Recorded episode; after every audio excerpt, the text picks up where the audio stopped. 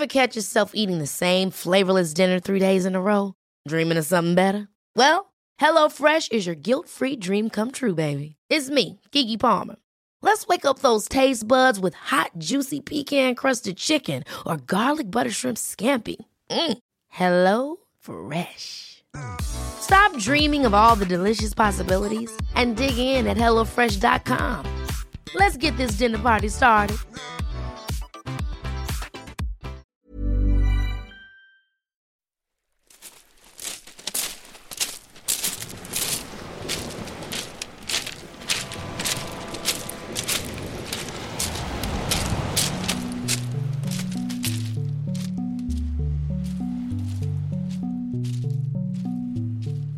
Denne episode af Handkøn kan du møde den tidligere toppolitiker og nu iværksætter Anders Samuelsen.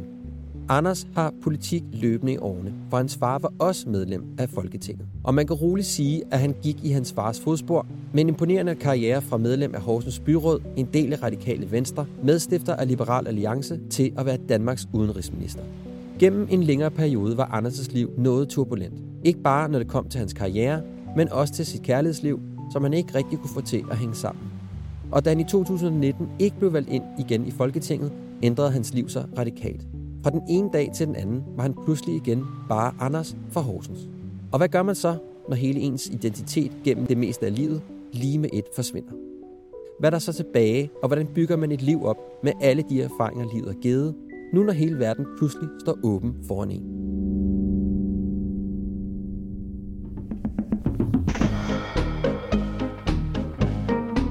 Hvad vil det egentlig sige at være en moderne mand? Og hvilke værdier skal man have styr på? Ikke bare for at have et godt forhold til sig selv, men også til sin partner. Disse spørgsmål og mange flere taler jeg om med mænd, som jeg finder inspirerende, og spørger ind til, hvad deres livserfaringer har lært dem. Alt sammen for at blive klogere på mig selv og min identitet som mand. Mit navn er Mikkel. Velkommen til Handkøn.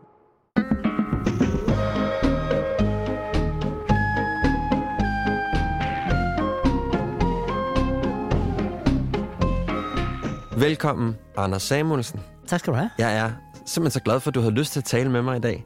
Jeg har glædet mig ret meget. Jamen, øhm, det er jeg da glad for at høre. Ja. Ja. Så må vi se, hvordan måde. det går. I lige måde. Øh, og øh, du kommer hele vejen fra Samsø, kan jeg forstå på dig? At du Det skulle også noget andet, har du sagt til mig. Så det Ja, var ikke kun altså- fordi, du kommer og taler med mig. Jeg skulle også noget andet. Ja, nej, det er godt. Grundlæggende er handkøn en undersøgelse af, hvordan man bliver mere bevidst om nogle vigtige værdier, man skal have, som jeg synes, man skal mestre Ja. i livet. Det er vigtigt, at man går bevidst igennem livet og forstår, hvad, hvad der er foregår ind i en, og hvordan man påvirker det, der er udenom en. Men jeg plejer at lave sådan den der universelle spørgsmål. Hvad er ansvar for dig? Ja, det er, det er jo et, et voldsomt øh, spørgsmål. Men i bund og grund, så handler det vel om at øh, forsøge at gøre det så godt som muligt. Øh, og når jeg, siger, når jeg siger så godt som muligt, så er det jo ikke for at øh, frelægge mig ansvar. Mm-mm. Øh, men, men, men, men bare ud fra en erkendelse også af, at man er, at man er et menneske.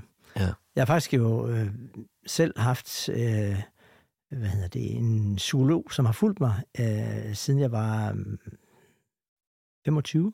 Ja, den Øh, samme? Den samme psykolog, ja. Okay. Øh, Jens Hansen, øh, idrætspsykolog, øh, som øh, har skrevet mange bøger, øh, og øh, vi kom i kontakt med hinanden ved et tilfælde, øh, det første job, jeg havde, efter at jeg var færdig med min studie, og efter at jeg havde været lidt i Finansministeriet, var på en højskole for døve og hørehæmmede, øh, hvor jeg skulle bygge en arbejdsmarkedsafdeling op. Og tilfældigvis kom jeg til at sidde i tog øh, med Jens Hansen, øh, som jeg havde hørt, fordi jeg var gammel eliteløber, øh, Mm. mm. så der havde jeg hørt ham ved nogle, holde nogle oplæg. Og så koblede jeg mig på ham og sagde, kan du ikke øh, være medunderviser øh, på, øh, på den her projektlederuddannelse? Og det blev så faktisk til, at vi så sidenhen med meget jævne mellemrum har, har talt sammen. Især når jeg så, kan man sige, havde, havde kriser, fordi Jens var sådan, ham jeg kunne åbne mig helt øh, Ja. op overfor. Ikke? Og han havde så det, efterhånden som tiden gik, det kæmpe store fordel, at han havde øh, hele min livshistorie. Han Ja. har fulgt mig fra, fra jeg var ansat på en øh, højskole for dørhæmmede til at uh, endte som uh, udenrigsminister og til at uh, så røge ud af politik, og der hvor jeg er i dag. Mm. Op og ned igennem skilsmisser og elskerinder og kærester og, og, og hvad ved jeg. Jeg kan huske en af de uh, ting, som han lærte mig uh, helt fra starten af, eller som, og det igen skal jeg ikke uh, heller, altså, så, så, som forstås som ansvarsfralæggelse, men mm. han sagde, han nogle gange gjorde det, når han holdt foredrag, og han sagde, når folk sådan ligesom sad med, ja, med hænderne, hænderne krydset. foran, uh, ja. og så, hvad fanden skal vi på den idiot for, og sådan, og jeg har styr på mit, og så videre. Så havde han det med, så sagde, sagde han, at vi, okay, i stedet for at der er nogen, der føler, at de måske er bedre end andre, eller et eller andet hvad ved jeg, vi kan ligesom kan, kan fortælle åbent om det, så vil jeg lige starte med at spørge, hvor mange af jer kan sige, at I aldrig nogensinde har løjet. Bare ja. stukket en lille nødløgn. Det var der så ikke nogen, der kunne. Okay, så vi sidder blandt løgnere, sagde han så. Øh, så hans næste spørgsmål, det var, hvor mange af jer kan påstå, at de aldrig nogensinde har stjålet? Bare så meget som en, ja, en, to kroner ved, ved, ved ja, bedstemor ja. eller noget andet. Ej, det var der så heller ikke nogen, der ligesom, okay, vi sidder blandt nogle løgnagtige 20 Og så sidste spørgsmål, det var så, hvor mange af jer kan påstå, at I altid har sovet med hænderne over dynen? Nej, det kan være så heller ikke nogen, der kunne påstå. Okay, vi sidder blandt nogle perverse, løgnagtige 20 Skal vi ikke bare tage den derfra? Så det, tænker jeg, at så bliver øh, rustningen ligesom lagt lidt til ja, side. Ja, fordi så, er ligesom, okay, ja. så kigger vi rundt i lokalet, og så kan vi se, okay, de er alle sammen, de er alle sammen lidt små perverse, de er alle sammen lidt tyvagtige. Altså, ja. De har selvfølgelig alle sammen løjet lidt, fordi det, man stikker en hvid, øh, eller en nødløgn her. Man er, der, menneske. eller, eller, man er et menneske. Ja. Det er jo den ene del, øh, som ligesom er lidt afvæbnende, også i forhold til, at man ikke kommer for højt op på en hest selv. Og den anden ting, som han øh, igen og igen sagde, det er, at du bliver nødt til at huske at fagne dig selv. Mm. Du skal fagne dig selv. Det svarer mm. lidt til det der i flyet, at du skal starte med lige at tage Først ild til dig selv, og så til, dig selv, så kan du hjælpe andre. Ja. Men hvis du ikke fagner dig selv, så er det svært at forlange, at andre skal kunne fagne dig. Ja. Så hele pointen med, med den, ja. den indflyvning her, det er at sige, at uh, jeg prøver så godt som muligt at tage ansvar for mit eget liv, og fagne mm. mig selv, for dermed også at kunne være med til at tage et ansvar for dem, som jeg har et ansvar overfor. Det er ikke enkelt, og jeg har fejlet ufattelig mm. mange gange. Det synes jeg er er ret interessant, og i virkeligheden enormt godt sagt. Altså, det jeg hørte dig sige, det er, jeg ved godt, at jeg er et menneske. Jeg er fuld af fejl. Jeg laver alle mulige dumheder, men det gør vi alle sammen. Men det, jeg vælger at gøre så, det er at prøve at tage ansvar for, den, for de fejl, jeg laver, ja. ved at blive klogere på mig selv. Ja. Og nogle gange gør man det også, altså laver fejl, og man ved egentlig godt, at det er forkert, det man gør, og så fortsætter man lidt i sporet, fordi ja. man sætter sin måske egne umiddelbare egoistiske behov øh, højere, eller hvad ved jeg, finder en eller anden måde at, øh, at undskylde det med, indtil at det hele ramler om en, og man så kan se, okay, det var med mig noget af et vildspor. Og så må man prøve at analysere på, hvordan kom jeg ud på det vildspor? Hvordan, kom, hvordan gik ja. det så galt? Øh, hvordan kunne jeg lave så mange fejl i træk? Mm. Fordi en ting er at fejle, og noget andet er ligesom at gentage det. Det er der, hvor det bliver lidt dumt, ikke? Jamen, det, det er jo ja. definitionen på tossethed, ja. øh, var der vist en, der sagde engang. Men, jeg tror, det var Einstein og sådan noget. Ja, Einstein, ja. der sagde det nemlig ja. lige præcis. Men, men det gør vi også som mennesker. Ikke? Det kan være om utroskab, eller det kan være på arbejdspladsen, eller det kan være derhjemme, hvor man, øh, hvor man kommer til at gentage et mønster. Og hvorfor gør man det? Hvad er det grundlæggende? Hvad er det, der ligger bag ved det? Det har jeg selvfølgelig også prøvet. Ikke for at finde en undskyldning for det, men... Men forstå dig selv. Men prøv at forstå. Ja, ja. Og så har det også noget at gøre med livsfaser jo. Nu er jeg jo blevet 55. Så en ting er, hvordan man agerer, når man er 25, hvordan man gør, når man er 35 og midt i første ægteskab, når man er midt i 40'erne, øh, ude af første ægteskab og i gang med at skal realisere sig selv eller finde sig selv igen, og så arbejdsmæssigt forskellige steder i livet, og når man så er 55, der er jeg jo mm. nu, og forlovet og har fået mit tredje barn øh, med Christina, hendes første barn øh, i en forholdsvis høj alder, både for mig selv, men også for Christina, som var øh, 46. Den blev 46 den dag, Leo blev født. Ja. Og det er selvfølgelig en helt anden, også et wake-up call. Igen får man flyttet fokus væk fra sin egen navle til en andens navle. Hvis du sådan kigger tilbage, for det synes jeg er jo ret spændende, ikke? Altså, fordi det kan jeg, jeg kan også genkende det for mig selv, at jeg ved godt, at jeg har nogle fejl. Jeg ved også godt, når de kommer, så jeg kan også nå at stoppe nogle af dem, og, og jeg er jo ikke den, jeg var, da jeg var 20. Jeg, var, jeg er ikke den, jeg var 30, og i hvert fald ikke den, jeg var. Der er sådan, det er jo meget tydeligt, man kan mærke, der er en ja, udvikling. Ja. Men jeg tænker sådan på, hvis du kigger på de forskellige aldre, du har, eller hvad skal vi sige, ja. skal vi kalde dem epoker? Yes, det kan vi godt. Hvis vi kigger på de epoker, du har haft, hvad er det så, du ser, der er sket med dit ansvar, siden du var, lad os bare sige 25, hvor du møder Jens Hansen, til nu? Hvad er det så, du oplever ved dig selv, og øh, din forståelse af dit eget ansvar? Altså, da jeg var midt i 20'erne og fik mine første børn, dels så når jeg kigger på det, øh, tilbage på det i dag, og så tænker jeg, kæft man, jeg var bare et barn, øh, der fik barn. Ja. altså, det, det er jo virkelig en, øh, på mange måder en, en ung alder, og øh, jeg var også enormt usikker på, hvad skulle jeg med mit liv arbejdsmæssigt? Hvor var det, jeg ville passe ind?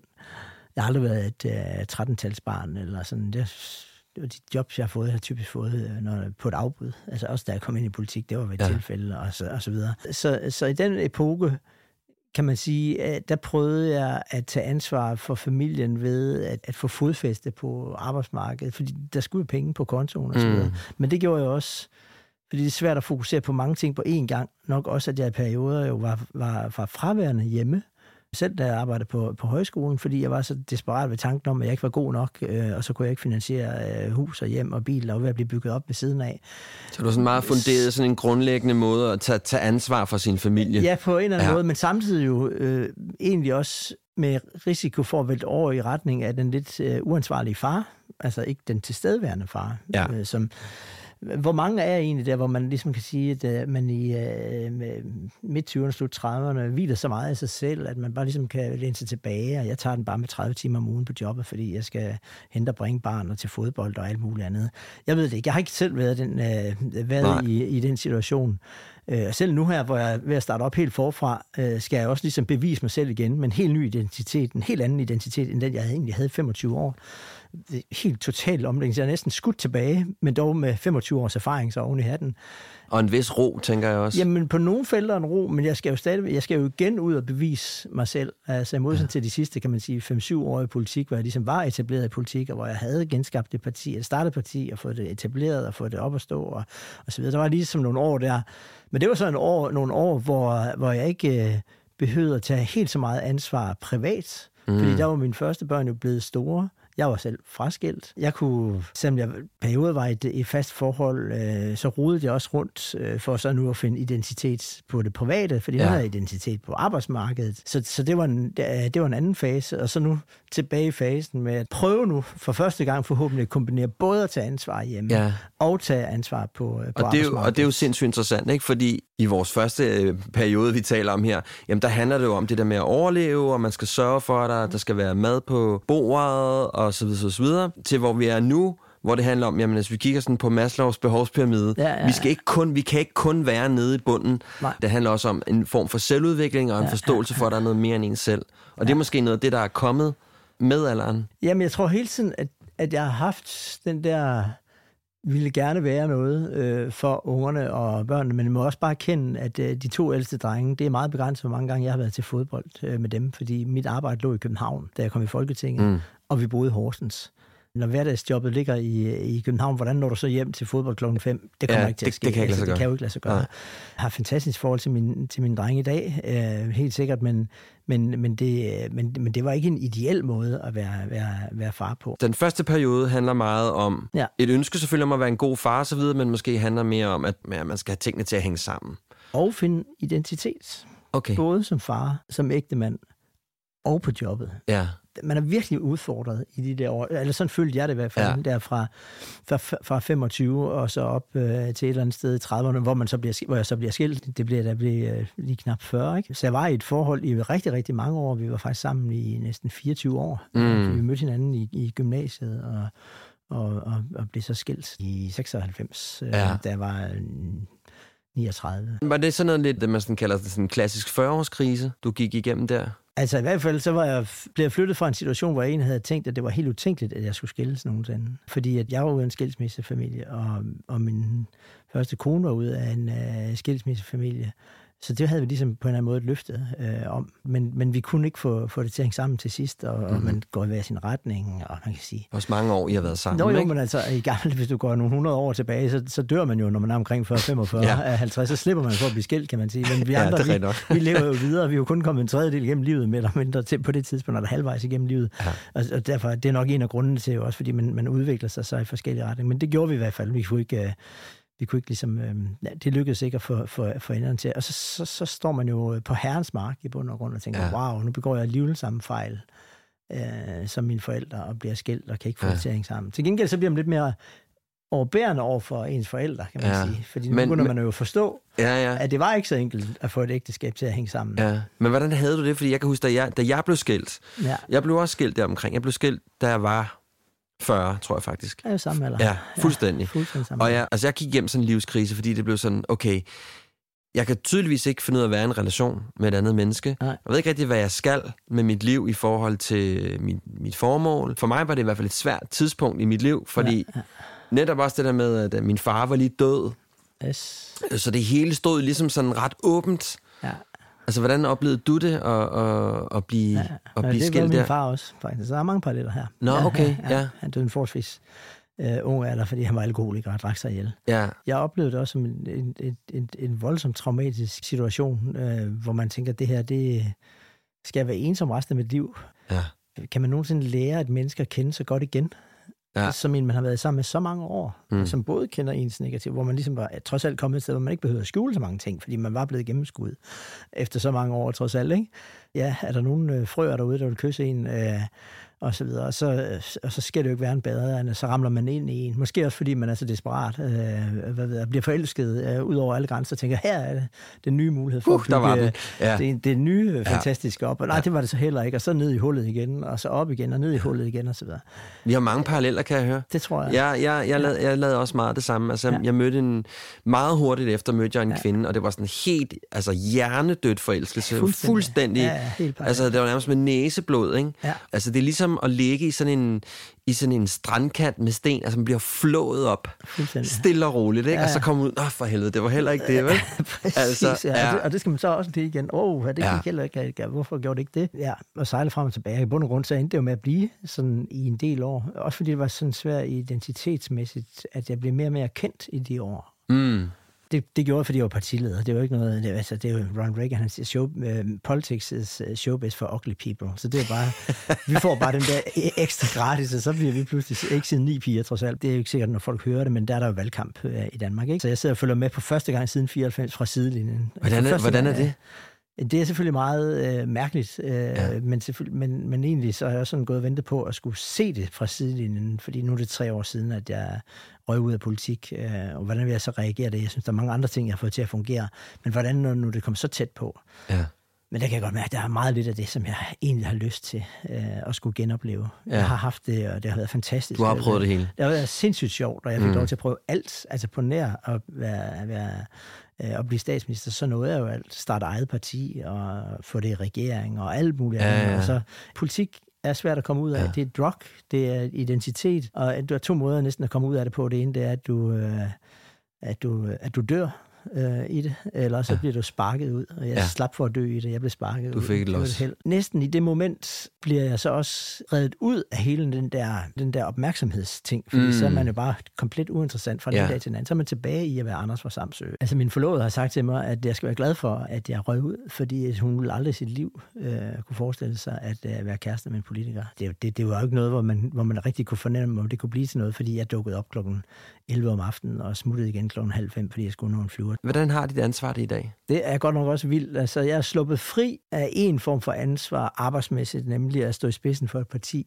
Mm. og have det ansvar for, at uh, faktisk rigtig mange mennesker var afhængige af mig. Det var også et af de rigtig, rigtig hårde slag ved at ryge ud af politik på den måde, jeg gjorde. Ikke mm. så meget det, at jeg røg ud selv, for det havde jeg forberedt mig på på mange måder mentalt forsøgt, fordi min far også var i politik fra 68 til 73, så jeg så, det gik galt, da han røg ud, og han kunne ikke komme sig over det, og drak sig ihjel, dør af det Ja. kan man sige. Ikke? Jeg træffede så nogle forkerte valg, øh, i hvert fald set med befolkningens øjne, som gjorde, at, øh, at ikke bare røg jeg ud, men de røg også ud. Og det var tungt ansvar. Så jeg endte pludselig ud i en situation, hvor jeg ikke havde ansvar for noget som helst.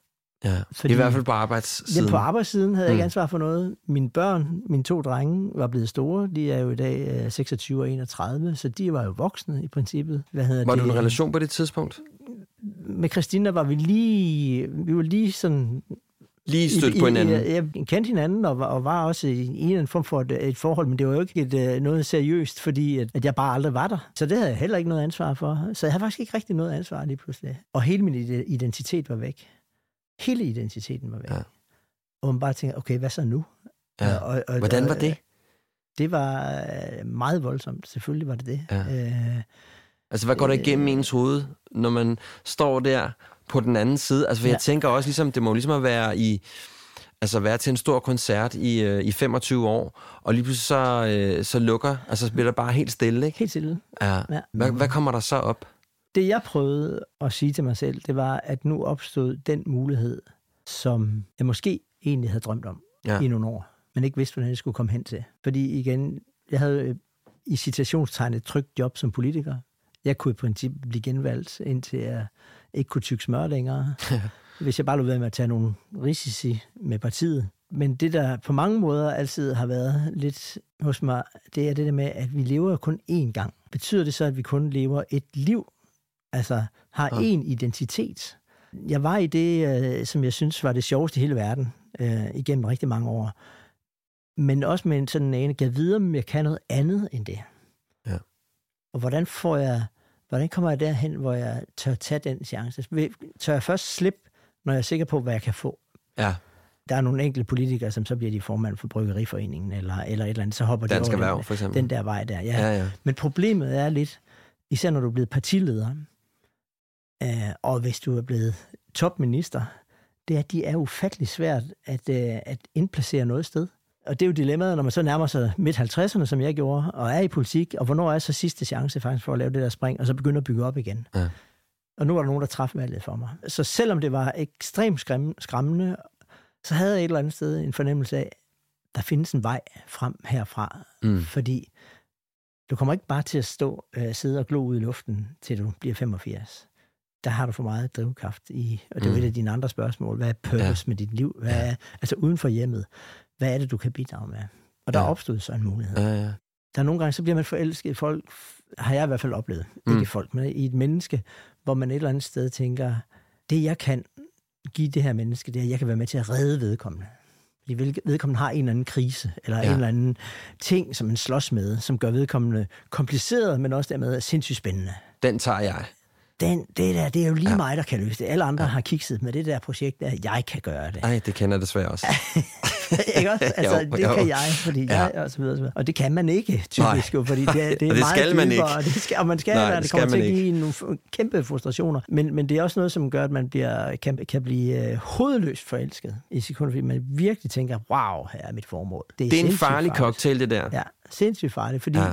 der kommer så mange frustrationer ret hurtigt, og man bliver ovenkøbet kastet rundt i manesien, fordi den ene dag, så er man stjernen, og den næste dag, så er man bare en kæmpe idiot, der står i vejen. Eller, og, og den ene dag, så må man aldrig slippe vedkommendes hånd, øh, fordi så falder vedkommende alt for dybt, og nu er der endelig kommet en, der vil redde en, og næste dag, så, så slipper vedkommende ens hånd. Ja, ja og så det, er, det, er noget, det er noget rod, det der. Det er virkelig... Ja, det er noget rod. Så mødte Christina, som er ud af også en skilsmissefamilie, men hvor forældrene snakker godt sammen. De, de bor i Aarhus begge to, da hun blev skilsmissebarn.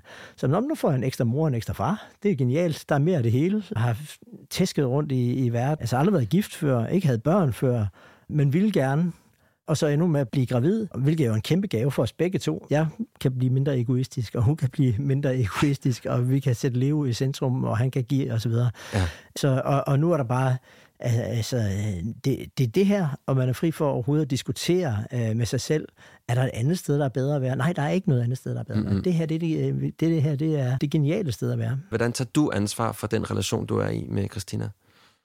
Jamen, jeg tror, at vi har begge to det, at når man når op i den høje alder, som jeg nu har som 55 år, og Christina så er blevet nu øh, 47, at så har man jo også både været i mange forhold begge to, men man har også set rigtig meget gå galt, både egne forhold, men også andres forhold. Mm. Og se, hvor, hvorfor ender de med at sidde der og være, være hinandens værste fjender, eller hvorfor går det ikke fra hinanden så i det mindste, eller et eller andet, giver hinanden fri, så man kan komme videre.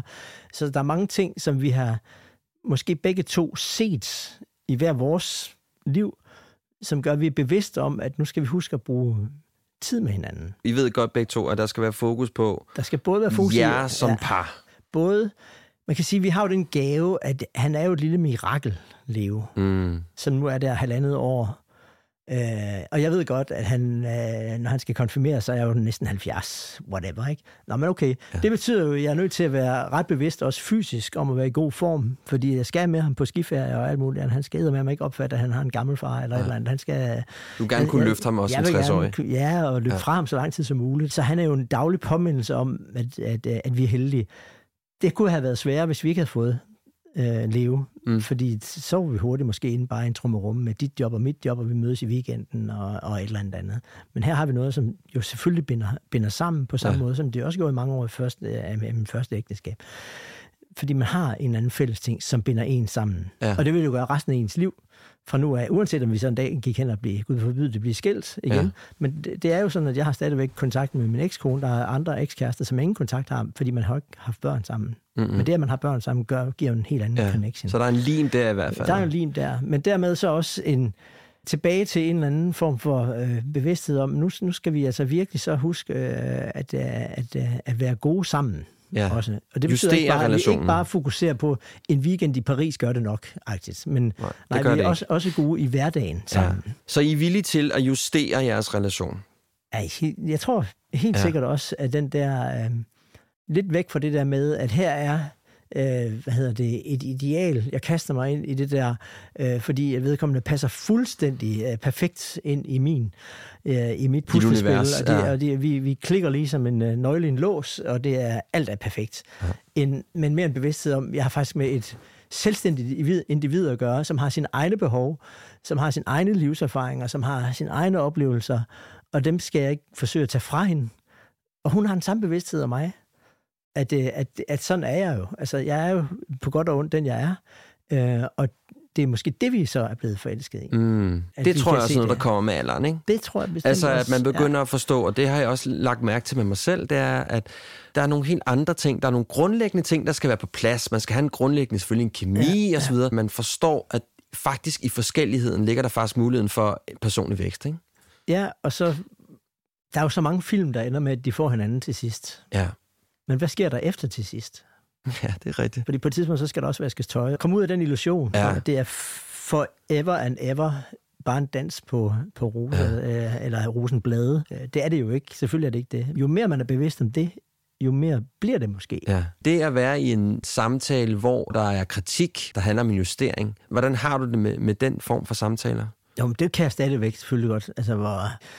Ah, nogle gange selvfølgelig stadigvæk blive stresset over, fordi større ja. menneske er man jo ikke. Nej, nej, nej. Gider du nej. ikke godt lade være med det? Også at man godt ved, okay, det har du faktisk ret i. Men Ja. ja. det er måske lidt nemmere at komme derhen nu, selvom jeg stadigvæk kan, kan virkelig blive irriteret over det. Så er det jo, okay, måske er det, jeg bliver rigtig irriteret over, det er, at hun har faktisk en pointe. Ja, det er en ja. ny opdagelse. Ja, fordi, ja, og så også det der med, du ved, man sådan, hvis man får at vide, du ved, jamen, den, den adfærd, du havde i går, eller den måde, du, det du sagde ja, Ja, til mig i går, ja. Ja. det synes jeg faktisk, det gjorde, det gjorde mig ked af det, ikke? Altså at kunne være i det, Ja, ja, ja. det er der, hvor man virkelig får testet, hvad ens relation kan, ikke? Ja, jeg tror, der er den, den øh, jeg, jeg har nævnt, altså den, den der fordel, at øh, vi har ikke rigtig noget, der hinanden hører. Vi har begge to levet et fuldt liv, og vi har mødt og haft relationer til andre. Jeg kan da godt nogle gange tænke, det må også være svært for hende at gå ind i noget. Set sådan lidt udefra mit liv, 4-25 år med den samme kvinde, det er fuldstændig anderledes end den måde, Christina har levet på. Ikke? Ja. To børn, to Ja. voksne børn, det kommer jeg slæve med bagage og alt muligt andet. Ja. Derefter 10 år roden rundt, og så med Christina, Så det er ren tavle, men i virkeligheden med en masse erfaring i bagagen der står en masse på tavlen, Ja. som er sjov og inspirerende at høre om og, Ja, og så ja. videre. Ja. Du lytter til Handkøn, en podcast om at genfinde mandens identitet. På Instagram kan du følge med i min jagt på at genfinde mandens identitet, få et par gode råd til parforholdet, krydder med gode tilbud i ny og næ. Og så er det en stor hjælp for mig og min mission, hvis du har lyst til at følge, like og dele mine posts. Du skal bare søge på Handkøn. Og hvis du kan lide, hvad du hører, så er det en god måde at støtte mig og min podcast, ved at du bruger to minutter på at gå ind i din podcast-app og lave en anmeldelse.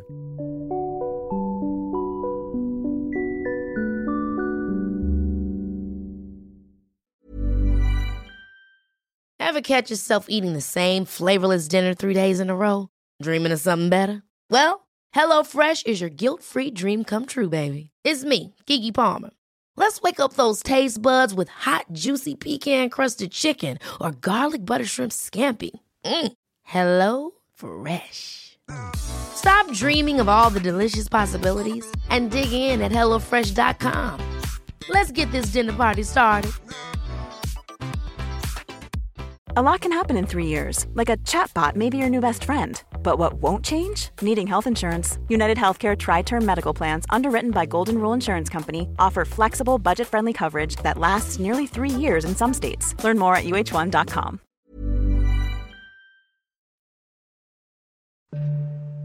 Og nu tilbage til episoden.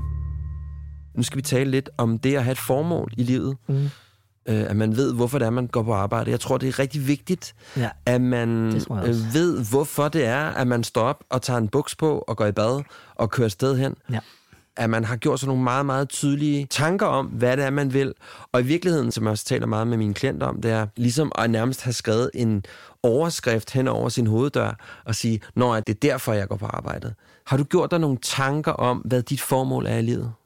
Ja, det, det har jeg selvfølgelig. Ja. Øh, men hvis jeg lige må skyde ind inden først, jeg kan huske for mange år siden, hørte jeg en psykolog sige, at øh, mennesket har også den evne, at, øh, at vi finder formål i det, vi laver. Hmm. Altså, hvis man står og fileterer laks, så det, kan det godt være, at man ikke synes, at man lige redder menneskeheden, men så har det formål, at man, så finder man det gode ved det job, ved at sige, det er ikke mit ansvar, om øh, ledelsen fungerer på den her virksomhed. Så jeg har det her, og når jeg går hjem kl. 8, så er jeg fri for at tænke mere på det, så møder jeg Ja. ind igen, eller kl. 4, så møder jeg ind igen næste morgen kl. 8. Og det er fedt formål for mig, fordi som min eks far der var lastbilchauffør, han sagde, jeg lever ikke for at øh, arbejde, jeg arbejder for at leve.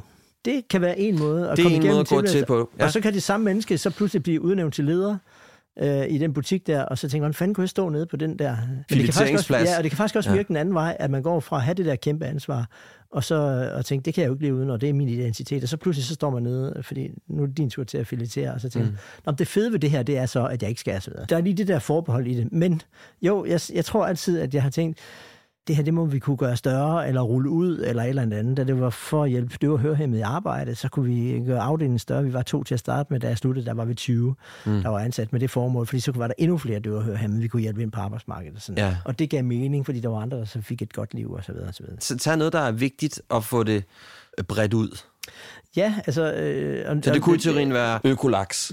Jamen det kunne det være, og det, men, men, men, men, egentlig også sådan det der med, kan man, kan man øh, skalere det her? Eller, det var lidt det, jeg prøvede med Tyre Frank, der gjorde hende til ældreminister. Hvis hun kunne gøre 20 ældre på et plejehjem til, til ja, det gør det plejehjem til verdens bedste og så videre. Tænk så, hvis hun kunne rulle det ud på alle plejehjem. Men, men politik blev på mange måder jo et... Øh, det gav så meget mening øh, i rigtig mange år, især da vi havde fat i de unge, ligesom min efterfølger Alex øh, Vanderplak her nu. Mm. Det der med, at man, man tændte en glød hos en generation, som, som, som tænkte ud over ned at have den næste cola, eller ned og se den næste film, eller øh, et eller andet andet, men som begyndte at engagere sig. Jeg mødte Ja. mange, også røde forældre, som sagde, det, det- er meget mærkeligt, at min datter eller søn er blevet øh, liberal, øh, fordi jeg har vokset op som socialdemokrat eller andet, men jeg er så glad for, at du har tændt den der det der En ild. samfundsengagement, så det skal du have tak for. Det gav rigtig meget mening. Det gav mm. mening at se øh, den begejstring, der var omkring det. det på, da vi var allerbedst, der samlede vi øh, kunstnere og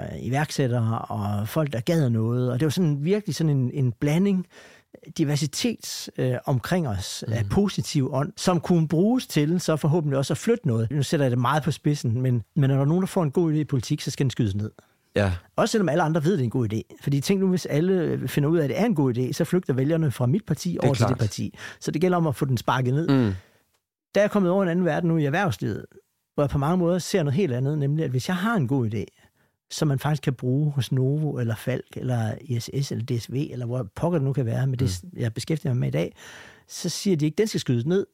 De, så siger de, okay, det der, det kan gøre os bedre, det du har. Mm. Så nu kan 2 plus 2 blive 8. Ja. Det er sindssygt interessant øh, og spændende. Lagt så der oveni, at vi producerer ikke gummisko. Altså, det, det er der mange, der gør. Det, det kan der også sikkert være nogen, finde en måde at definere et formål i. Men vi producerer noget, som faktisk har potentiale til at gøre verden betydeligt meget bedre i den virksomhed, som, som jeg nu er, Hvad- hvad er du laver nu? For. Jeg er direktør for en virksomhed, der hedder UV Medico, hvor vi arbejder med lys til at desinficere med. Og det, det har man kendt i 100 år, den danske professor Finsen, der opfandt det problem med det lys, man havde dengang. Det er usynligt lys, det er noget med bølgelængder. Mm. Det er, at der, mennesker bliver syge, hvis man bliver ramt af det lys. Man får kræft og alt muligt andet. Men så har man fundet ud af, at i stedet for det, der hedder 254 nanometer, nu kan man bruge noget, der hedder 222 nanometer. Det er det, vi arbejder med. Mm. Og det er helt ufarligt for mennesker. Det vil sige, hvis vi havde en lampe hængende i det rum, hvor vi sidder nu her, så ville vi ikke kunne smitte hinanden. Men det har også et perspektiv i forhold til Ah, det er sgu da interessant, hva'? operationslokaler, hvor Ja, man ja. helst ikke skal blive Covid. syge. Covid, men ikke, og alt muligt andet, som foregår inde i et operationslokale, hvor det, det er noget af det farligste, det du bliver åbnet op, og så falder der bakterier ned, når de lukker dig igen, så bliver du rigtig syg. Men det kan være til sårheling, det kan være til øjenoperationer, hvor man har brug for det, når vi en dag Jamen, får fundet en laser. Der er ufattelig mange Du kan gøre alt muligt med det. Ja, ja. Rigtig meget. Ja, ja. Men det er stadigvæk en startup. Det er stadigvæk en hård kamp. Selvfølgelig. Kæmper fra, fra måned til måned, mm. øh, bygger op, men altså vi nu får vi nu her første fulde regnskabsår, der tror jeg, vi omsætter for 25 millioner, så det går også pænt Og frem. det er ikke en lille bitte butik. Nej, nej, men det er stadigvæk Ja, ja, ja. virkelig opstart, og det er stadigvæk on the edge, kan vi, og den næste, og, og den næste halve år og år, vi skal ud og rejse kapital, og ja. vi skal alle de der ting. Så det er en kombination af mange udfordringer på én gang, men der er virkelig meget, hvor jeg tænker, wow, men det, det er virkelig mærkeligt, at det kan ende med, at jeg har brugt 25 år i politik, og så viser det sig der, hvor jeg kommer til at gøre den allerstørste forskel, det er i den her butik. Egentlig gør jeg det samme, som jeg gjorde i politik, nemlig at i politik har jeg været meget bevidst om, at jeg kan ikke ret meget selv, men hvis jeg samler virkelig dygtige mennesker omkring mm. mig, så kan der ske rigtig meget. Selvom jeg samlede rigtig mange gode mennesker omkring mig i politik, så var det bare svært alligevel, fordi der var nogen, der bare ikke ville være, altså som selvom de måske Ja, godt vidste, at vi havde ret, så, ville, ja. Så, skulle det, så skulle vi bare ikke have lov til at lykkes med det. Men nu er der faktisk en potentiale for, at de rigtig dygtige mennesker, jeg har på mit hold, det er forskere, øh, jeg har nærmest ikke nogen selv, jeg var kun forskere, stort set forskere Mm. ansat, at, at de faktisk får en mulighed for at eksekvere på det, og gøre noget, som bliver en kæmpe forskel ja. For menneskeheden. Det er sjovt. Jeg ser lidt sådan, at, at dit formål er sådan, det der med at tænde en ild i andre mennesker. Altså, Ja. det, hvis jeg sådan skulle sige, hvis jeg skulle male noget hen over Anders Samuelsens dør på hans ø, mm. ude på Samsø, så, Ja, så vil jeg sige, at mit formål er at tænde en ild i andre. Jamen, det, Hvad tænker det, du om er- den? Jamen, det, det kan jeg godt lide, det billede. Selvfølgelig kan jeg det, fordi det er jo Ja. meget øh, flatterende. Øh, Jamen, det er vi, vi er her for, for at flattere. Ja, ja. Ja, nej. nej, men forstår jeg mener, fordi det Jo. handler om, altså hvis jeg sådan skal, alt det du Ja. ja. taler om er sådan, hey, jeg kan se, der er en god, selvfølgelig skal man have en god idé. Yes, yes. Liberale Alliance synes, du var en god idé. Yes. Du synes, det du laver nu er en god idé. er pisse spændende. Hvordan kan jeg løfte det? Det kan jeg gøre ved at tænde ild i andre mennesker og løfte op til noget højere. Selvfølgelig, yes. Det er da et ret fint formål. Jamen, det er det. Og det er Hvis jeg skal jeg også det. glad for, øh, hver gang, at det lykkes. Og, og, og, Ja. og jeg, jeg, jeg er også meget, meget taknemmelig for, at der var nogen, der turde at give mig den her chance. For mm. det er Mm. faktisk lidt et glasloft, jeg er ved at prøve at bryde for politikere. Jo, Ja. det, vi snakker om tidligere. For det er meget få, som lykkes med at komme ud af politik, hvis de har været i politik i mange år, og så få Få succes med noget andet. Ja, Ja. eller få lov til, øh, kan du sige. Ja. Ja. Altså ligesom der også er kvinder, der taler om, at det er svært at komme ind og få lov til at bevise, at de kan faktisk sidde i bestyrelse, og er lige så dygtige som mænd, eller bedre, eller hvad ved jeg, men i hvert fald. Og det er svært at bryde det glasloft. Og det tror jeg også, det er for en del politikere. Fordi hvad er, hvad er det egentlig for en type? Jeg har selv tidligere tænkt på det nu. Jeg sad og så den der, så, øh, hvad hedder det, partilederdebat, så sad og tænkte på, hvem af dem vil jeg egentlig ansætte i min virksomhed? Tænkte, det var ikke nogen af dem, jeg gad ansætte. Nej. Der er jo en ballade med jer, og de er bare Ja. ude på, de skændes bare, de råber hinanden, og de, Med den erfaring, du har i 25 års politik, tænker jeg faktisk også er jo en kæmpe fordel, når det er, at man har sådan et formål. Og så sige sådan, jamen jeg, jeg kender faldlemmene, jeg ved, hvor Klar. der kan være noget, jeg kender de dynamikker, der er, så jeg kan tage min erfaring, Ja. og stadigvæk have det formål, og så skubbe det, fjerne det, som du selv Ja, siger, det glasloft for eksempel. Jeg er jo ikke kantmærker, det er jeg jo ikke. Jeg er statskundskaber, og jeg Ja. ja. har været i politik og alt muligt andet, men, men jeg bilder mig ind, at jeg øh, kan se potentialer og muligheder, og i bund og grund, Og løfte. og være med til at løfte og, se, mm. og, og skabe mulighedsmedarbejdere. Altså skabe et miljø, hvor man ser nye muligheder. Den Ja. dør skal vi åbne. Lad os Ja. prøve at se, om vi kan åbne den dør. Det kan godt være, at du får et nej, men så kan det være, at du anden gang, så får du et ja. Mm. Mm. Men det er også interessant, at det er, og jeg forstår godt nu, hvorfor det er, at man ude fra erhvervslivet er så, har så stort forbehold for, at uh, altså en Tommy Ahlers havde en karriere, så kunne han være inde i politik i fire år, så kunne han gå ud igen. Fint. Ja. Det betragter jeg ikke som at være politiker. Han har været i praktik i fire år, så er han ude igen. Mm. Det er ikke en rigtig politiker. Nej. altså, det, Anders Fogh sørgede for at finde skabe sit eget job at komme til NATO, ikke? Men Ja. altså, Anker Jørgensen, der skete ikke mere bagefter. Poul Slytter, jo, han fik en bestyrelsespost faktisk i, i den virksomhed, som vedkommende, der er bestyrelsesformand i den virksomhed, jeg nu vil sige jo, han så nemlig en mulighed for, mm. at. Slytter, han kunne åbne døre, Ja. men han er den eneste, der har gjort det. En kæmpe udfordring identitetsmæssigt. Ja. Ja. Og pludselig så bliver det meget fristende bare at blive hængende i politik. Ja, det er klart. For lige sådan at hoppe tilbage til, til, ja. Til det nu fantastiske formål, vi har fået skabt til dig her i Ja, studiet. Tak for det. Ja. så lidt. Jeg, og du må endelig øh, Nej. korrekse mig, hvis det ikke er rigtigt. Men jeg ser dig måske ikke være direktør for Audi. Jeg ser måske mere, at du er, hvor det hjælper noget med i miljøet, eller med medicin, eller helbred, eller sådan. Altså, det er i hvert fald det, jeg sådan fornemmer på dig. ja. Altså med det forbehold, hvis Audi ringede i morgen og Nå, spurgte, okay, så du er til at salg. jeg var... Okay. Nej, Ja. fordi så vil jeg jo sige, okay, hvad kan man så... Hvor kan man bringe Audi hen? Hvor det ligesom bliver en del af en kæmpe rejse, verden er ude på. Jeg tror jo rigtig meget på innovation, og Ja. på, at verden bliver bedre. Mm. Vi er ikke på vej et dårligere sted hen. Der er nogle bump på vejen, og der er mildest nogle kriser i øjeblikket osv. Men om 20 år, så vil vi alligevel tænke tilbage, ligesom vi i dag tænker tilbage på 80'erne, og tænker, for hvor var det grimt, og, og i 70'erne var det brunt, og der er jo Ja, ikke ja. nogen, der ligesom ønsker sig tilbage til 70'erne, vel, eller og det lugtede sikkert, og der, der var lokum i gården, og alle mulige ting, og sager i 60'erne, og, og så videre. Det, det er jo, ikke- vi er et meget bedre sted, og sådan vil det også være om 20 år. Mm. Men det sker jo kun ved, at der er nogen, der faktisk innoverer hele tiden. Og det kan man gøre, tror jeg sådan set, uanset om det er i, øh, i Audi, eller Ja. øh, ude i en vuggestue, eller på et plejehjem. Eller en svinestald. Så kan man gøre, Ja. så kan man pludselig gøre ting, som Ja, er meget federe. Ja, ja. apropos svinestald, jeg var ude at besøge en, en kyllingefarm forleden, fordi vi skulle se, om vi måske kunne hjælpe. Øh, derfor de er bange for fugleinfluenza. Og så, Ja. og så var ude et sted, hvor, hvor der bare var, det var øko, økologisk. Øh, det var stadigvæk kæmpe virksomhed jo. 25, jeg ved, jeg ved 250.000 høns om året, eller et eller andet. Mm. Mm. Men de havde 4 kvadratmeter hver udenfor, kæmpe område, hvor de bare piskede rundt, og så løb de ind, og en mellemstation, og så ind, og så lagde de æg, og så ud igen. Og så bare tænkte, wow, man, det her, det her det, sådan så det ikke ud for 30 år siden, 40 Nej. år siden. Uanset hvor meget man tænker, at det var bedre i gamle dage, Ja. så har de det faktisk meget bedre i dag. Ja, ja. De der, og sådan, det er så meget det, jeg tænder på den der. Jeg tror på, at verden bliver, bliver bedre. Flyt kan man få verden- lov til at bidrage Ja. ja. bare lidt til det, så er det sgu da meget Ja. fedt. Flyt verden et sted hen og sæt fod under det. Ja, og det, ja. og det tror det, og det, og det bliver det med mange ting. Det bliver det med din podcast, fordi det lærer så nogle andre, nogle, vi taler om nogle ting, som man ikke gjorde for 30 år siden, som førte til, at uh, for 40 år siden blev mine forældre skilt, eller hvornår det nu var, Præcis. ikke? fordi man, det kunne man magte det ikke, eller man endte bare med at drikke sig ihjel, eller et eller andet andet. Mm. Så har du et purpose, det- du, du hjælper med, så det ikke, øh, kan man sige, du hjælper både dine klienter, som du har Ja. mand til mand, men fordi du kan bruge den her mikrofon, så kan du komme ud meget bredere. Ja, det giver mening. Og det giver noget, ligesom som Ja. jeg sagde med tyre, kan man gå fra et plejehjem til at brede det ud over alle plejehjem. Og det gør vi så på forskellige måder hver for sig. Det synes jeg er meget fint sagt. Du lytter til Handkøn, en podcast om at genfinde mandens identitet. Anders er kun en af flere politikere, der har været bag mikrofonen. Du kan også møde Kåre Dybbad, Det gik en del år, før jeg sådan fandt frem til for det første, hvad jeg egentlig kunne finde ud af, men også formåede sådan at sige til folk, det der, det, det kan jeg ikke. Morten Messerschmidt Det der med at blive givet et ansvar, så kan det godt være, at du prøver at flygte fra det, men det kan du ikke med din samvittighed. og tidligere politiker Tommy Ahlers. Jeg har nok ikke været i den situation, i de relationer og parforhold, jeg har været i, hvor jeg følte, at nogle af mine behov ikke blev opfyldt. Det var nok mere, at jeg ikke opfyldte nogle af de andre behov, der var der. Find dem længere nede i dit feed, eller klik på linket i show notes. Den tredje ting, jeg vil tale med dig om, det er den, jeg kalder behov.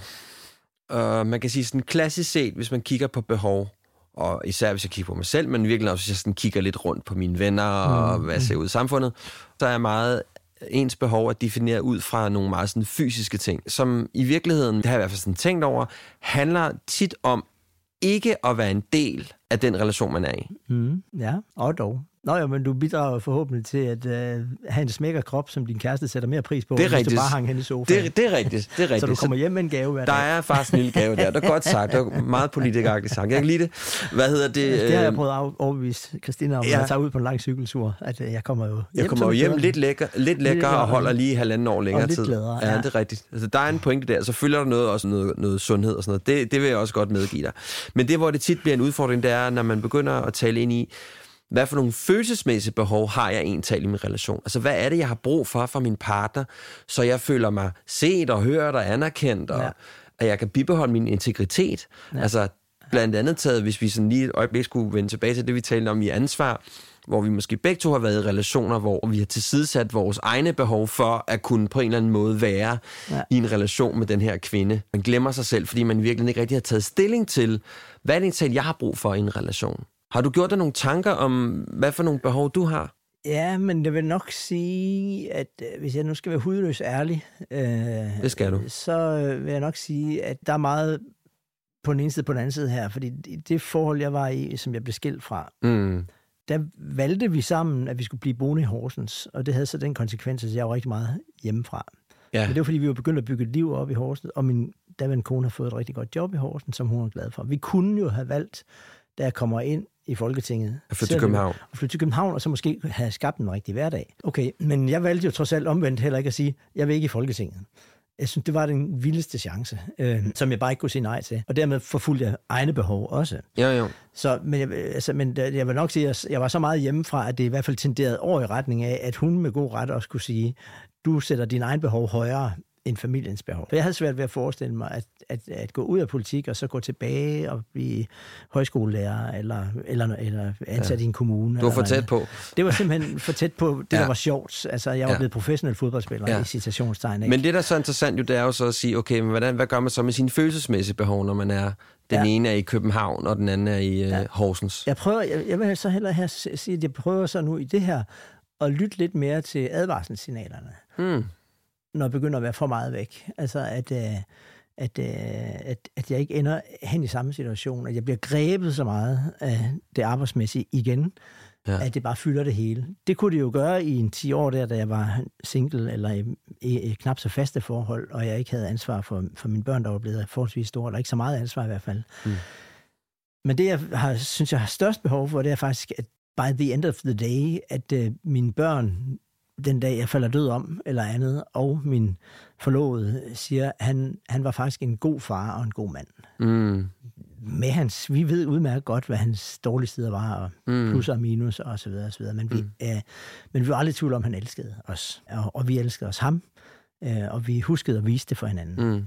Det, det, det tror jeg, at det, det, det bliver sådan lidt spændende. Da, da, da Leo vågner klokken 5 i morges, øh, og det er blevet sådan lidt en tradition, han sover for sig selv, det er rigtig fint, så bliver han så løftet ind, og så sover han, så er han inde Så tager mig sidste, en, en halv sidste time. del. Ja. Og der ligger han bare og krammer og kravler og griner rundt og alt muligt andet.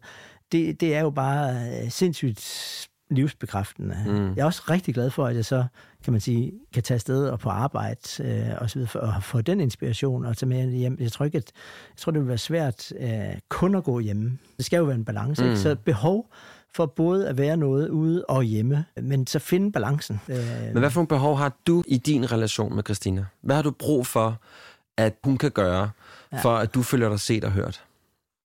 Ligesom jeg startede med at sige, at jeg skulle huske, at man skal starte med at fagne sig selv, så har jeg behov for, at hun fagner mig Okay, ja. med mine øh, fejl og mangler. Der skal være plads til, at du ikke er perfekt menneske. Ja, Ja. ja. det, det, altså det er jeg ikke, og jeg er heller ikke øh, øh, multimilliardær, der gør, at vi kan købe en yacht og sejle rundt, og vi kan gøre alt muligt andet. Det er jeg heller ikke. Så der Mm. skal brød på bordet, og der skal en indkomst til, og så videre. Det kan være, at det her virksomhed det går godt, og så kan det være, at vi kommer hen et, et andet sted på et tidspunkt.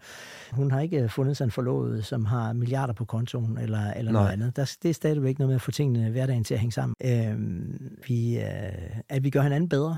Øh, Ja. hun er med til at gøre mig bedre, men jeg forhåbentlig også er med til at gøre hende bedre Mm. Det, det kan godt være, nu bliver det måske meget banalt, øh, det jeg siger, men, men det er egentlig ikke meget vildere end det, synes jeg. Og så synes jeg ikke, du skal helt underkende det, som du startede med, sådan det at gøre lidt grin med, nemlig det der med det fysiske og så videre. Nej, Fordi jeg- nej, nej. Jeg er gammel eliteløber, øh, og jeg var, derefter så var jeg løbetræner også nogle år, og så, videre. så jeg, jeg kan huske, hvordan det var at være i rigtig, rigtig god form. Mm.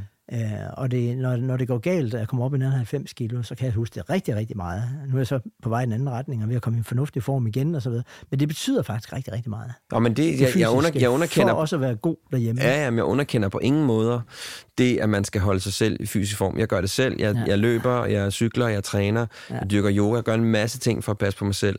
Men det skal bare ikke være det, der er ligesom, når man, når man taler med sin kone eller kæreste eller sin partner, hvad Ja. ved jeg, om så siger sådan, hvad, hvad har du behov for, så, du føler mig, så jeg føler mig selv og hørt, og siger man, jeg har bare brug for rigtig meget at cykle.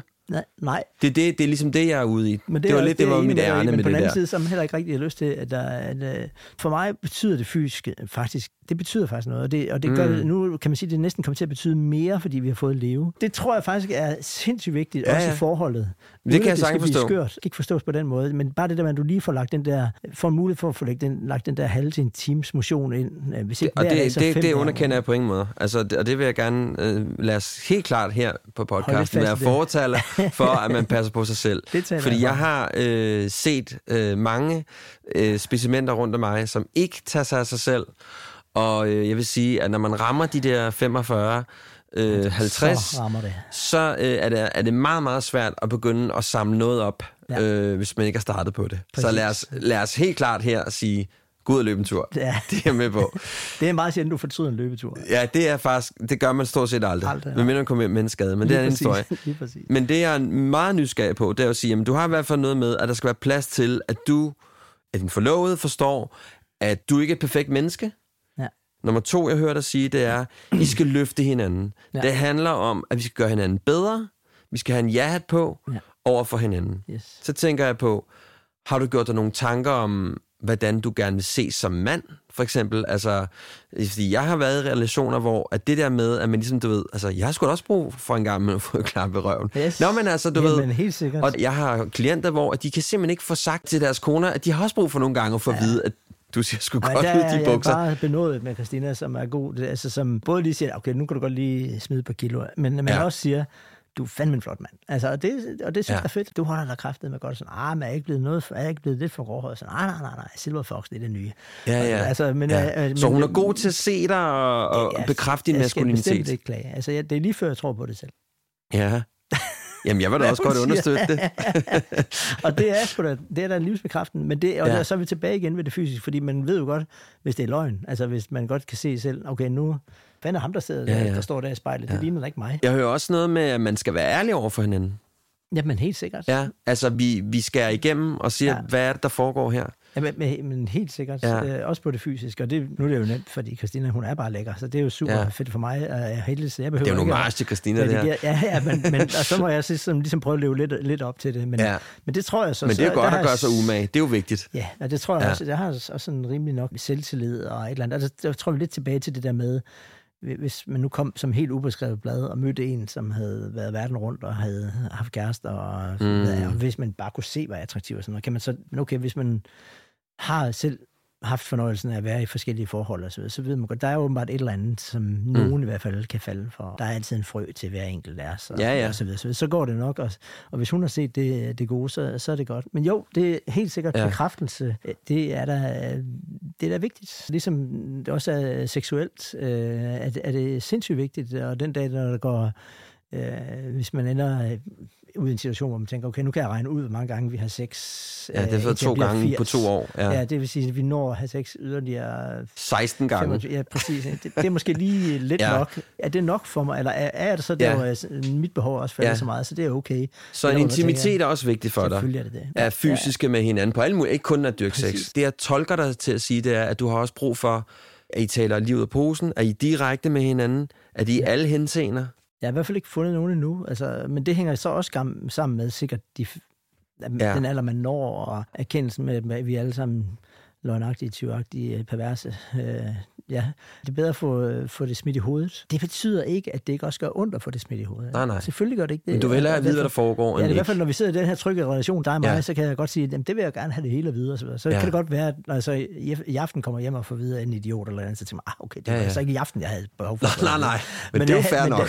Men, men, men, altså, Ja, ja. men derfor, øh, så, jeg, det, det kommer man bedst med, fordi det andet er jo noget med, at så graver man bare et hul dybere og dybere, og man når ikke at få det dækket til, eller få løst problemet om det, eller få bygget en bro over det, inden det er for sent. Hvis du kigger sådan tilbage på nogle af de andre perioder, vi har været igennem Ja.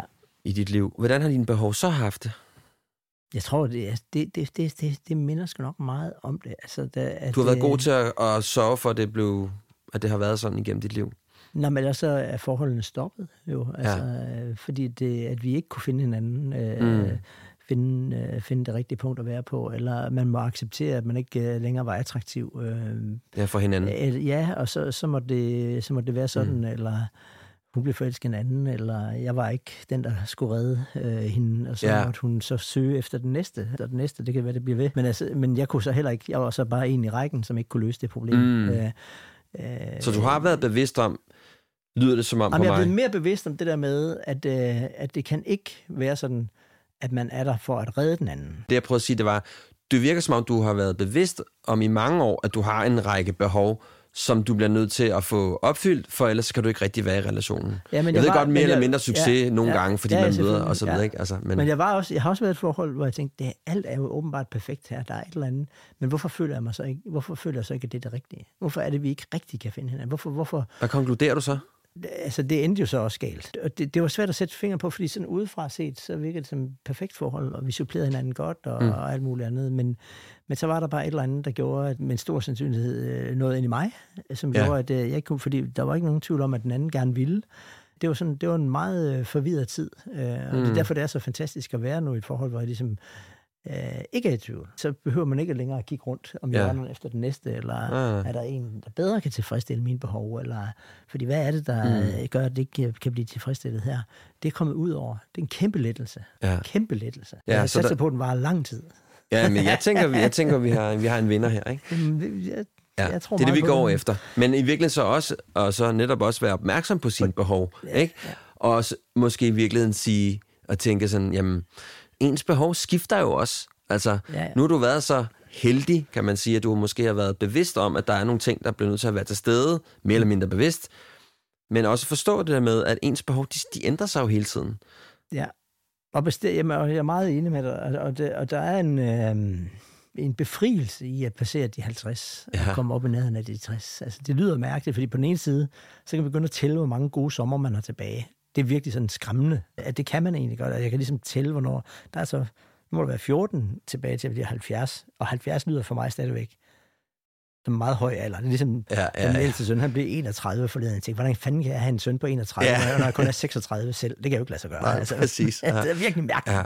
Men, men, men, men der kommer selvfølgelig et eller andet med, at det er også øh, øh, nemmere at være en øh, smart scorekarl øh, i, øh, i 40'erne, end, end det Mm. sikkert er, når man, det giver ikke så meget den samme tilfredsstillelse, når man øh, nærmer sig øh, 60, eller Nej. ved jeg, det, det, hvor, hvor det er noget Det andet. måske mindre klædeligt. Ja, mindre klædeligt, ikke? Eller hvor det, det giver mere sig selv at være det, når man er i den alder. Ja, ja. Men så, så, når man kommer op i den her sådan, ah, okay, altså det, måske, det bliver lidt patetisk. Især hvis man så ovenikøbet har haft fornøjelsen af at opleve det. Altså så, så man ikke føler, at man mangler noget. Det er lidt ligesom, ja. der, øh, uden sammenligning i øvrigt, men, men når folk spørger, hvad savner du ikke politik og så videre, Nej, for jeg har nået at opleve det hele. Ja, jeg fik det hele. Altså, Du fik det fuld det fest. Ja, jeg nåede, og, Ja. og, og fortrød du ikke, at I gik i regering? Altså, prøv at spørge Christian Tulsendal, om han fortrød, han ikke gik i regering. Det tror jeg, han kommer til at fortryde resten af sit liv. Ja, Altså, fordi det den, den oplevelse har han jo ikke. Altså, altså så, så, så, så, længe man er der, hvor man ligesom føler, at man ikke har noget, og det lyder også meget patetisk, til gode, ja, bliver det også nemmere at falde lidt mere til ro. ja. Lad os hoppe videre til den sidste. Ja.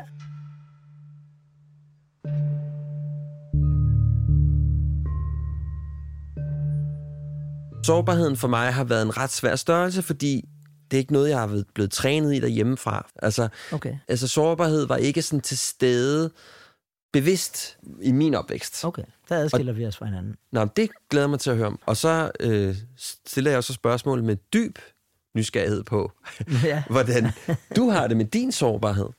Jamen, jeg, jeg, jeg føler, det, at jeg er meget bevidst om, at øh, en sårbarhed, og den har jeg også, at den kan vælte en. Okay. Og det, har, det er jo fordi, min historie er jo, at jeg er ud af en familie, hvor øh, min mor og far fandt hinanden i en ung alder, så fik de en masse børn, øh, fire børn. Øh, så døde øh, den, el, den næste ældste Karen i en trafikulykke, da hun var seks år gammel, blev slået Uh-uh. ihjel. Ja. Og derfor besluttede de sig for at få Anders. mig. Ja, Ja. så jeg kom med på et afbud. Øh, Godt afbud. Ja, det, med, med, og derefter min lillebror.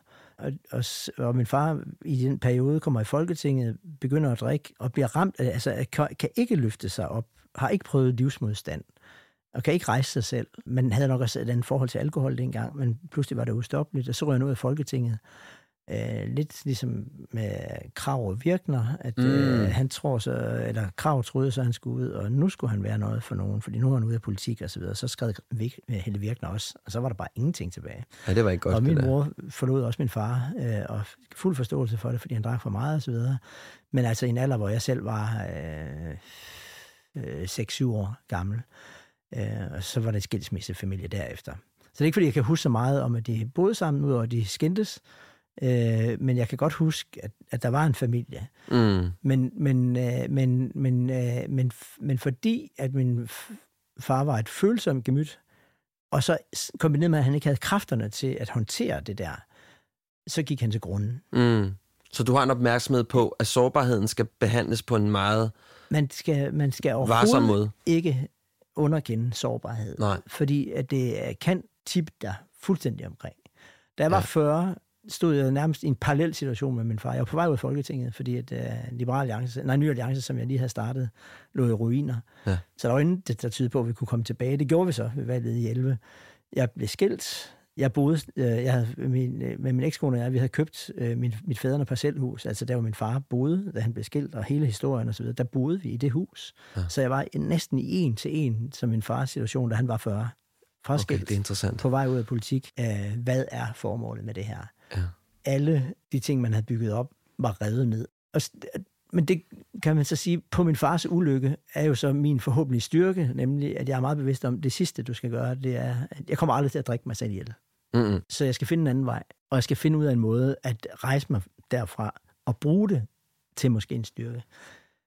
Men jeg havde søgt den der afgrund nogle gange, da jeg stillede op til Europaparlamentet i 2004, der var jeg allerede godt etableret i Folketinget, og kunne lige så godt bare vil fortsætte den. Så stiller jeg op, og hvis det var gået galt der, så var jeg røget ud. Så det er ligesom om, jeg søger det lidt, og da jeg starter et nyt parti, jeg kunne lige så godt være blevet det radikale venstre, så starter jeg et nyt parti. Hvorfor mm. det? Jo, dels fordi, der skulle være mere formål i det, end bare at sidde nede på 3. 4. række eller et eller andet, og, og vi kunne måske skabe noget nyt med det her nye parti. Men der var nok også en drift om at få testet af, hvor er jeg henne, hvis jeg bliver virkelig sårbar Ah, hvis jeg okay. virkelig bliver for... Øh, Hvor du virkelig kan mærke dig selv. Hvor, øh, Ja. ja. er det ikke den der Monty Python-sketch, hvor man først ene ben er, så det andet ben er, og tredje det, øh, armen af, og så videre, så siger han, come back and fight, let's ja. call it a draw. I'll bite your legs off. ja, I'll bite your legs off, eller Ja. sådan et eller andet. Ja. Hvor, hvordan har jeg kræfterne? Nu er jeg så blevet 55, og har så øh, det, stadigvæk risikoen for det. Hvordan vil man selv reagere, har jeg tit spurgt, hvis man mistede sin, et barn som min far? Kan Mm. jeg tillade mig at være vred på ham over, at han gik ned? For der var jo fem andre børn. Hvorfor fokuserede han ikke på dem? Mm. Og så videre. Det her så for, forsøger jeg at tage med mig og sige, du, det kan ikke nytte noget, at du øh, lægger dig ned, opgiver ævret, øh, og kaster dig ud over en bro, eller et eller andet, Mm. for du har et ansvar for dem, der er der. Hold kæft, for gik min far glip af mange ting, ved at han drak sig ihjel. Ja. Nu er det jo øh, nu er det 25 år siden, han døde. Hvad hedder det? Øh, 26 år siden. Mm. Det er jo helt vildt. Han kunne godt have levet i dag. Ældre var han jo ikke. Altså, han, så han havde været 90 i dag. Men, Mm. det, men, men det kunne han, øh, han... Han nåede aldrig at opleve at komme i Folketinget. Ikke én dag. Det i sig selv kunne holde ham med liv. Ja. Hele den der, fordi det var det, han, han, han var så besat af Folketinget, så kunne han jo leve det igennem mig, hvis det var. Eller. Men alle de børnebørn, han har gået glip af, oldebørn, han har gået glip af, ja. det er virkelig dumt. Så det, du siger til mig, det er, at det der med at forstå, at man skal have en adgang til sin sårbarhed, at man skal have en adgang til, til de ting, der er i en, og kunne udtrykke det, og kunne komme af med det, og forstå, at det både er en ventil, men det er også et billede af, hvad der sker inde i dig, er ekstremt vigtigt for dig. Ja, og så fortalt om det, det er det, jeg har brugt Jens Hansen, og han har reddet min røv mange gange. Så, Altså en stor tak til Jens Hansen, skal vi give ham, ikke? det var i en politisk krise, eller en privat, eller utroskab, eller hvad fanden, altså finde ud Mm. af, hvordan, hvordan ser jeg mig selv i øjnene? Kan jeg se mig selv i øjnene i morgen? Hvad kan jeg, altså hvordan kommer jeg videre? Kan Mm. jeg løfte det her? Kan jeg, alle dem, jeg har skuffet nu, og så videre, og så videre. Det er jeg super, super taknemmelig for. Mm. Øh, men selvfølgelig også, at, øh, at øh, min storesøster og mine brødre, at øh, det er jo meget forskellige forhold, vi har til hinanden, selvfølgelig, fordi vi bliver skilt også øh, i vores opvækst øh, ad og så videre. Men, men på kryds og tværs har vi så men, men vi har også reageret meget forskellige søsken, så det er ikke sådan, at, at vi reagerer præcis på samme måde på den historie. Jeg har bare reageret på den måde, som jeg har. Mm. Jeg sidder sådan, mens vi sidder og taler sammen, kommer til at tænke på, jamen det uperfekte Ja. er jo også sårbart. Ikke? Det- altså det der med at sige, jamen hey, jeg vil være, jeg er uperfekt. Ja. Og det gør faktisk, at jeg faktisk får en meget bedre forståelse af, hvem jeg selv er, ved at kunne udtrykke det gennem sårbarheden. Ja, ja jeg synes, det er rigtig godt, øh, Ja. rigtig godt formuleret. Altså, det, er- der er en... Øh, Der er en eller anden, hvis du, øh, hvis du parallel der, undertrykker ikke? din sårbarhed, øh, det kan være, at der er nogen, der ikke er særlig sårbare, og bare vandrer igennem tilværelsen. Det, så er det jo ja. fint nok, men, men jeg, er i hvert fald, jeg har i hvert fald set folk være så sårbare, at de røg på halen, og jeg kan sagtens Ja. mærke min egen Ja, eller, sårbarhed. eller også det der med måske i virkeligheden at sige, ikke at have kontakt til sin sårbarhed. Altså fordi din far Præcis. havde jo ikke adgang til sin Nej, han havde, sårbarhed. øh, til, ikke, ikke nok. Eller også var han for blød, eller hvad ved Ja. jeg, eller øh, hvad det, hvad det nu Ja. kan være. Ikke? Ja, det tror jeg. Øh, ja, men, men i hvert fald så fik han ikke taget hånd om, præcis. Godt tak. og man talte måske ikke om det på samme måde, og Mm. alt det der, som han, dengang. Og han havde ikke noget sprog for det, kunne jeg forestille Han mig. havde helt, helt sikkert Nej. ikke noget sprog Nej. for det, og, og var i sin egen øjne en skuffelse, og, Mm. mm. og, og, og synes måske også, at hans forældre synes, han var en skuffelse, og alt muligt andet, Mm. videre. Men, øh, men der må man så prøve at øh, tage den der igen, at vi, man skal fagne sig selv, man skal erkende, at man har øh, de fejl og mangler, man har. Når, vi, når nogen går hen i kirken, det er ikke fordi, jeg er meget kirkegænger, mm. kirkegænger og får øh, syndsforladelse om søndagen, så er det ikke for at få et carte blanc til bare at give den gas, og så få syndsforladelse næste. Man prøver, man lever så godt man kan, men der er også et udtryk inden for kirkeverdenen, som hedder synd tabert. Luthers. Øh, og det betyder ikke, at du bare skal give den gas. Nej, men stå men, ved det. Men du skal ligesom stå ved, at Ja. ja. du er en synder, og så prøve at uh, rette op de steder, hvor du, Ja. ja. hvor du kan. Men, men du kommer til at lave øh, fejl, du kommer til at synde. Øh, du skal fagne dig selv. Øh, og så, måske den aller sidste, som jeg fik lært lidt senere hen i livet, også husk, at have ja-hatten på. Ja. Altså ja-hatten er for mig, altså, jeg synes, det, det er et vildt begreb. Det er faktisk Styr Frank, som introducerede mig til det for alvor. Men det der med, at der kommer sjældent gode oplevelser ud af at sige nej. Altså, og det er jo meget sjovt, sjældent gode oplevelser ud af at sige nej. Nej, der kommer ingen oplevelser ud af at sige nej. Men Ja. det er altid, når jeg siger ja, der kommer gode oplevelser. Det betyder ikke, at der ikke kommer dårlige oplevelser ud af at sige ja engang imellem. Nej, nej. Men det er helt sikkert, at hvis du skal have den gode oplevelse, skal du, Så skal du sige ja. så skal du huske at sige ja. Og, så, Ja. og, altså, og, det, og det prøver virkelig at, at, At leve at, efter. At, at, ja, huske på. Mm. Og det er igen heller ikke et carte blanche til, Nej, nej, nej. kommer Nej, en nej. dame rundt om hjørnet og tilbyder dig øh, god sexen. Altså, det ja. ja. jeg hellere sige ja. Det er ikke på den måde, men, men, men ture og gribe livet. Er du god til at være sårbar over for din forlovede? Ja. Ja. Det vil jeg påstå, ja. Ja. Så du, hvis der er noget, jeg der deler går dig på... frustrationer, jeg deler Ja. min angst, øh, jeg deler mine bekymringer for mine store børn. Og, altså, i hele mit politiske karriere også, ligegyldigt hvor højt jeg kom op på pedestalen og alt muligt andet, så så jeg hele tiden mig selv som, jeg er jo bare Anders fra Samsø, eller Anders fra Horsens. Mm. Det, det, det er jo meget sjovt at komme, flytte tilbage. Jeg voksede op fem år, seks år af mit liv på Samsø. Og nu er jeg så vendt tilbage. Det var Christinas idé. Jeg har advaret hende. Og Mm, mm, der er mm. meget stille om vinteren. Men det er også dejligt derovre på mange måder. Men mit postbud, det er min gamle bedste ven. Vi har bare levet to meget, meget forskellige liv. Ja, det har blev godt postbud på Samsø, Ja. og nu er jeg så kommet tilbage, så nu leverer han post til mig. Og jeg har været rundt i verden, og jeg har mødt øh, alverdens øh, ledere og startet partier og alt muligt andet. Men det er jo stadigvæk bare René og Anders, der mødes. Så du er bevidst om, at du er et, Jeg du er Anders, et sårbart menneske, som, som er her på jorden sammen med alle andre. Sammen med alle andre. Og Ja. det, jeg brugte det faktisk også, kan jeg også huske, i min udenrigsministerperiode, når jeg, sådan, når jeg mødtes med Lavrov, eller Boris Johnson, eller Trump, eller hvad fanden man har, har mødt under, undervejs. Altså en gang, der var de også, stjal de også øh, slik ned ved købmanden Rysser, øh, for at komme hjem og se sportslørdag. Eller, Ja. Altså, de har også bare været børn en gang og vokset op og gået med blæ og Ja. kommet, øh, og det næste skridt. Og og bukserne. Selvom de ser Ja. meget store ud i dag og Ja. er kæmpe store, så er vi jo bare nogen, der er her i en periode. Vi starter med øh, ikke at kan styre vores egen afføring, og det ender vi sikkert også med til sidst, Ja, når vi bliver ja. 90. Og til sidst så møder man sit postbud på, øh, på ja, Samsø, eller ikke? måske ikke til sidst, men i hvert fald i en periode. I hvert fald og det kan være, at vi periode. ikke Ja. ender med at være på Samsø, men så er vi der nogle år, øh, og så er det bare et eller andet sted en reminder om, at, at øh, sådan er det. Ja. Der er også det der, når du, bliver, når du er håbløst forelsket, og du så bliver skuffet, og du tænker, nu er verden brudt sammen, og hun vil ikke have mig, og du, alt muligt andet. Ja. Og du, tænker, verden, hvordan kan verden gå videre? Så går du ud, og så skal, fordi du er nødt til at gå ned og købe noget mælk eller et eller andet. Og så folk går bare helt normalt rundt. Men tænker, hvordan kan de gøre det? Ja. Verden er jo brudt sammen. Og så skal man bare huske, nej, verden bryder ikke sammen. Nej. Den fortsætter jo. Og så er det spørgsmålet, vil du, vil du stadigvæk være en del af det? Eller vil du lægge dig hjem på sofaen, som min far gjorde, og drikke dig ihjel og gå glip af den? Ja. Og det er jo nemmere sagt end gjort, det ved jeg godt, når man virkelig føler det. Jeg lægger også nogle gange krøllet sammen i fosterstilling. Øh, og Det gør vi sgu alle sammen. Det kommer vi jo Ja. til, hvor man bare Mm. tænker, what, hvad er meningen? Men så var man ud af døren, ned og købe en liter mælk, eller ud og løbe en tur. Jeg brugte meget, da jeg blev skilt, at jeg, at jeg tænkte, jeg, jeg, jeg, jeg, jeg, jeg, jeg må, hvad giver dig glæde? Det gør det at løbe. Mm. Så løb jeg en tur. Ja. Og det, blev- så løb jeg en tur, hver gang jeg var i dårlig humør. Øh, det betyder, at jeg et Du var meget, løb- meget tynd. Jeg løb 14 løbeture. Altså, jeg løb to gange om dagen, for jeg ved, når, når det kom, så tænkte jeg, jeg løber, jeg ved, når jeg kommer ned omkring det der 2,5 km fra, hvor jeg bor, så lysner det. Øh, Så handle på det. Så sker der noget ud Ja. af handle og så videre. Ja, så løb, altså, der gik et halvt år, så det kunne jeg løbe maraton under tre timer. Ja, det er det. Fordi det, der var fandme mange løbeture. Men det, er Men det hjælper andet- til at komme af med noget. jeg bringer dig ud af den der fysiske situation, og så Ja. ja. ind i en anden fysisk situation, som så kan rense dit hoved, så kan måske bringe dig videre. Ja. Det synes jeg, vi skal slutte på. Det var nogle virkelig gode råd. Uh, Anders, det, altså jeg, jeg synes simpelthen, det har været så hyggeligt at møde dig. Jeg synes, det var en, en, en vild god samtale, vi har haft. I lige måde. Så tusind tak, fordi du blandt andet tog fra Samsø for at tale med mig. Det var så lidt, det var hyggeligt.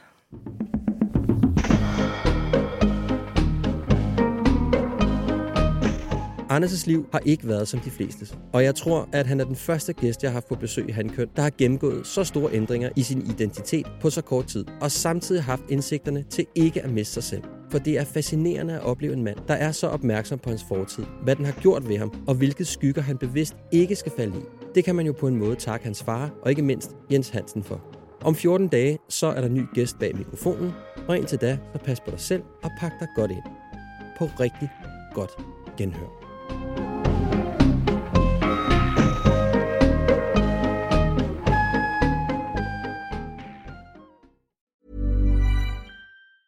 Ever catch yourself eating the same flavorless dinner three days in a row? Dreaming of something better? Well, HelloFresh is your guilt free dream come true, baby. It's me, Gigi Palmer. Let's wake up those taste buds with hot, juicy pecan crusted chicken or garlic butter shrimp scampi. Mm. Hello Fresh. Stop dreaming of all the delicious possibilities and dig in at HelloFresh.com. Let's get this dinner party started. Even when we're on a budget, we still deserve nice things. Quince is a place to scoop up stunning high end goods for 50 to 80% less than similar brands. They have buttery soft cashmere sweaters starting at $50, luxurious Italian leather bags, and so much more. Plus, Quince only works with factories that use safe, ethical, and responsible manufacturing. Get the high-end goods you'll love without the high price tag with Quince. Go to quince.com/style for free shipping and 365-day returns.